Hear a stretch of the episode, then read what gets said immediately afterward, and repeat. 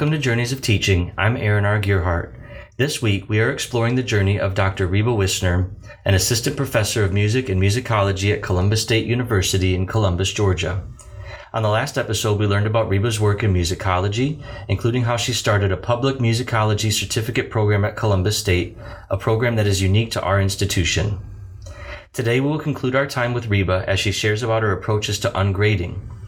As a post secondary instructor, she discusses how these practices have impacted and benefited her students in many ways. Yeah. So with ungrading, it's it's kind of a misnomer because at the end we all have to give them grades. Which I hate, probably, but yeah. I hate yeah. it. I hate it. Um, yeah. But, you know, I think that especially now with the um, the pressures that we have because of pandemic life and everything else, mm-hmm. um, students are really overwhelmed. Um, and I, I've been noticing this for uh, since the pandemic started, but really this semester was probably the most overwhelmed I've ever seen my students. And you know, I have to to give credit to the amazing people who kind of thought about how to rethink assessment um, by minimizing grades, like um, Starr Sackstein and Alfie Kohn and Jesse Stommel. Um, and now we have kind of a, almost a second generation with Susan Blum and Josh Eyler. Um, and so there's been a lot of research about how grading undermines learning. Students spend so much time freaking out about what they're going to get on an exam or a paper or a project um, that one, they don't retain the information as much as they would have. Um, and two, um, they will um, not enjoy the process. It becomes a scary process for them. With ungrading, the thought behind it is that students are able to take more chances. Um, so I've had some really, really adventurous ways of doing things um, from my students because I, I leave it open for them.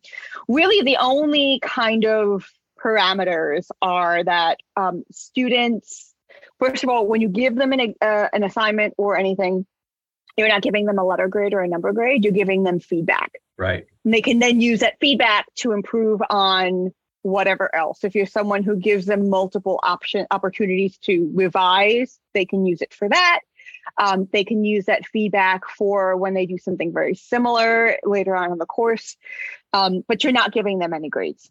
So, what the students do is they will give you a uh, reflection or a self assessment. Um, I've been doing it around the midterm and the final. I really want to start doing it monthly um, to keep them more accountable. I think right. because it, especially with everything, although I also don't want to add more work on their plate. Um, but I tell them to write me a letter. It's not always a letter. I tell them you can make a video, you can diagram something, you can do audio, like especially midterm and final. Like there are points in the semester we just can't even touch a keyboard. Your brain's going to explode. So just talk to me. Um, and I asked them what they're proud of, what their goals were at the very beginning of the semester. I asked them to set goals for themselves um, because they know how they work best. And one of the things that the un, uh, ungrading and UDL have in common is this notion of metacognition. Because with, with UDL, you want to make sure that um, you are going to become an expert learner. And you can't become an expert learner until you know how you learn. And so I tell students I want them to create a goal. If you know you are someone who is not going to get your stuff started until the night before it's due, this is a good time to set a goal to maybe start it a week before. Yeah. Um, or, you know, baby steps two days before. I so um, you know, tell me if you've met those goals that you set for yourself at the beginning of the semester. Um, you know, what are you proud of? What can you do more work with? Um, what's your goals for the second half of the semester? And what grade do you think um, equates to everything that you've just told me? And they're, they're brutally honest. Like yeah. some of them will tell me, like, my goal was to get to class on time this semester. And as you've noticed, I have been late to every class. Like, and, and I need to be better at that. Um, but it, it makes them hold themselves accountable. And so, um, more often than not, the grades that the students will assign themselves based on the work that they've done is the grade that they will get at the end of the semester. Um, I make them very much aware that one, I can change those grades that they suggested with their consultation if I tell them why. Um, there's been research that shows that specifically people who are of color and people who have been socialized as female tend to grade themselves lower than they should be grading themselves. And so I tell them this from the outset because I want them to be conscious of this. Right. Um, I have usually never had it where a student who's not done anything and says, I deserve an A. And that's very extreme. I've never had to lower a grade for a student, but I have had to tell a student, you are shortchanging yourself here. Um, I've had students who are just like, I handed in all my work late because I had COVID and I was in the hospital. I'm like, why are you taking this out on yourself? Like, and I, yeah, they, I get students email me too, like, yeah, I had COVID or my kid was in the hospital with RSV, and that's, I hope you still accept this assignment. I was like, well, of course I would. Like, maybe next time, just, you know, I know that you're in the middle of this and this and this, but shoot me an email, just like, hey, can I get a couple days? Like, I'm always willing to work with you, but I got to know what's going on. Um, yeah. Mm-hmm. And that's, yeah. And some of them are blown away by that, like, oh, mm-hmm. like, it's okay that stuff went awry this week. Wow they don't get that kind of empathy. And I, I don't know if the, I use the badging system. You and I have talked privately mm-hmm. about this, but I'm interested with ungrading. Do you find that because you're engaging in that feedback process so much with them, there's just more dialogue happening on a regular basis with students where you do kind of get a sense of what's going on with them in ways you might not if it was just A, B, C, D, F type of thing? I do. Um, and I'll say too that um, one of the things that comes out in my evaluations um, is that almost every semester in almost every class, at least one student says one, they loved the ungrading because they didn't feel stressed out. Mm-hmm. They could mm-hmm. actually enjoy the learning process. Right, right. Um, and they learned more than they thought they would simply by, I've also abandoned tests um, for that reason too. I don't do tests um, either. Yeah. Yeah. So I, you know, they, they, felt like they could actually enjoy the learning process and retain the information much better than if they were studying for an exam and like petrified that the paper that they turned in yesterday was going to come back with like a B. Yeah. Which could, of course, like B could be the end of the world for some students. Right. Um, but also, um, students have told me that they were willing to take more chances with their assignments. Uh, and this is something I see in the unessay um, with the unessay, they can engage in the course material in any way they see fit. Um, it can be a research paper if they want, but it can also be creative.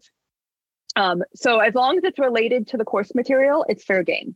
Uh, they have to hand in a proposal with a bibliography to show me that they've started doing research. It's got to be grounded in research.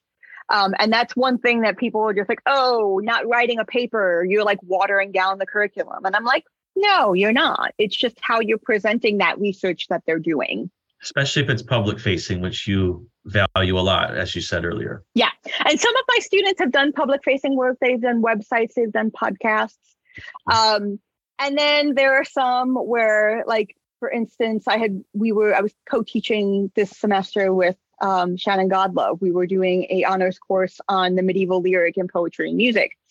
And we had looked at the Codex Manesse, um, and one of my students did cross stitch patterns of her and I, some other people in the style of the Codex Manesse, um, and discussed how that fit in with what we've heard been doing. I've had students make instruments. I had students when I was teaching a music and gender class. I had a student um, who did a graphic novel about uh, female musicians through history. Uh, this past semester, I had two students working together. They created a music history board game.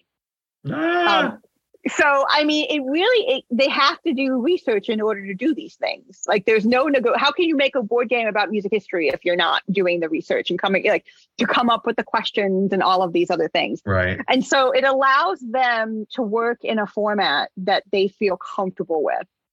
Um, and it also makes it less of a slog for them well, what you're doing is you're making it so that we're fitting the students' needs. The students aren't having to hopefully fit the demands of a syllabus or a professor's preferences or and again that goes back to UDL, lowering mm-hmm. those barriers as much as possible. Yep.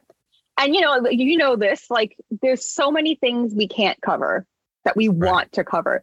Right. And I tell them, I, I, you know, I give them very broad parameters. Like when I'm teaching music history one, I'm like, music history from 800 to 1720. Whatever you want. the course is technically history of Western music, but I've had students who have done research on 17th century music in Turkey because that's what they were interested in. Right, right. So fit the time parameter, and then you can explore things that we haven't had a chance to look at. Yeah. And you can still hit those not pun not intended. You can still hit the big notes of whatever the scope mm-hmm. of the mm-hmm. course was. And exactly. We get so afraid to do that. Like I we'll sit down and look at like the state learning standards for K through five in my classes, and like the science stuff is incredibly content specific when we're really supposed to be developing skills at that age, then they can learn they can learn the content too. But if we don't equip them with skills, I don't know. That's just right. where the, the way I look at it. Reba's stories about how ungrading has worked in her teaching are inspiring. The notion of assigning a score or letter grade to a student's work in the traditional paradigm often ends the teaching and learning process, punctuating it with a celebratory or punitive mark that may or may not be accompanied by meaningful feedback to the learner. With ungrading, Reba fosters increased dialogue with her students and supports them in setting and working towards goals that are relevant to their lives within and outside of the course level context. This is a more humanizing way to work with students rather than treating them like data points. I want to thank Reba for sharing her narrative on this podcast. You can follow Reba on Twitter at Reba underscore Wissner. Next week, we will catch up with a past guest on Journeys of Teaching, Miss Courtney Stepp. Courtney is a kindergarten teacher at Benson Hill Elementary in Renton, Washington, and appeared on episodes 10 through 12 of this podcast. Among the points we discussed last time over two years ago were redesigning classroom management approaches, engaging in personal learning networks, and a read aloud lesson Courtney taught over Zoom during the pandemic the day after the attempted insurrection at the U.S. Capitol on January 6, 2021. My contact information is in the episode description. This is Journeys of Teaching. I'm Aaron R. Gierhart, and thank you for listening.